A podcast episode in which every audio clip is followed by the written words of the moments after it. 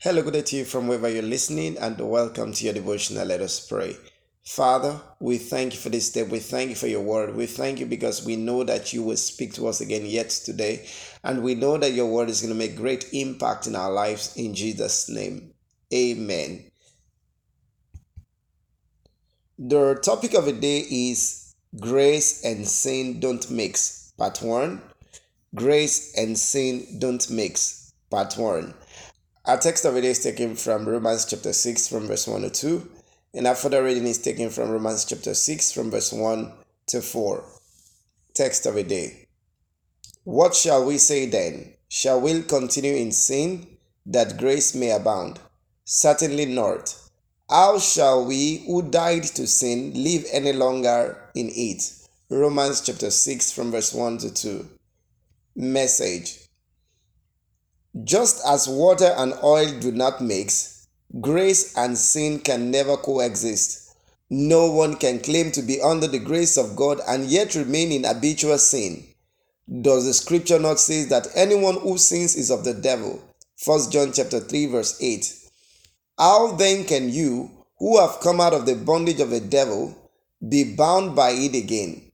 The Bible told us that all men have sinned and have come short of God's glory but God sent His Son to deliver humanity from sin. It is a translation, according to Colossians chapter 1, verse 13, from the kingdom of darkness into the kingdom of His dear Son. Grace is a very powerful force that enables the saints to hate sin.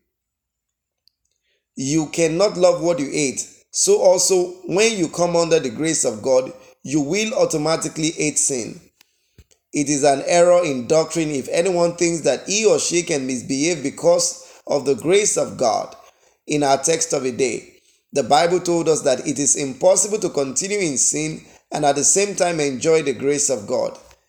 Many are of the school of thought that grace covers it all for them, even if they live carelessly in sin. But God forbids such. The grace of God gives the Christian power over sin. Grace convicts the heart of wrong and quickly brings us to repentance. How I love the grace which we have received. It gives us power to say that we are no longer slaves to sin. We now, through the grace of God, have become His chosen generation, a holy nation, and a peculiar people who He has called out of darkness, that is sin, into His marvelous light, grace. 1 Peter chapter 2, verse 9. Are you a Christian struggling with sin? Run boldly to the throne of grace where mercy is waiting to speak for you, and the abundant grace of Christ will bring you to victory over sin. The grace of God gives liberty. It is not the liberty to sin, but from sin. Will you come into this blessed grace? Read Romans chapter 6. Reflection. The reflection of this taken from John chapter 1, verse 17.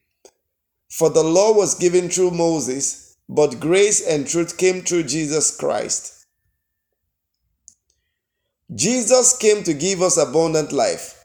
All his suffering is not for us to continue to wallow in sin, but that we should be victorious. Victory is in the cross if you will access it. Prayer. Father, please let your grace bring me into victory over sin and every challenges of life in Jesus' name. Amen. May you begin to experience the victory that Jesus Christ has wrought for us on the cross in Calvary in the name of Jesus. Thank you again for listening. God bless you and do have a great day. See you next time. Bye.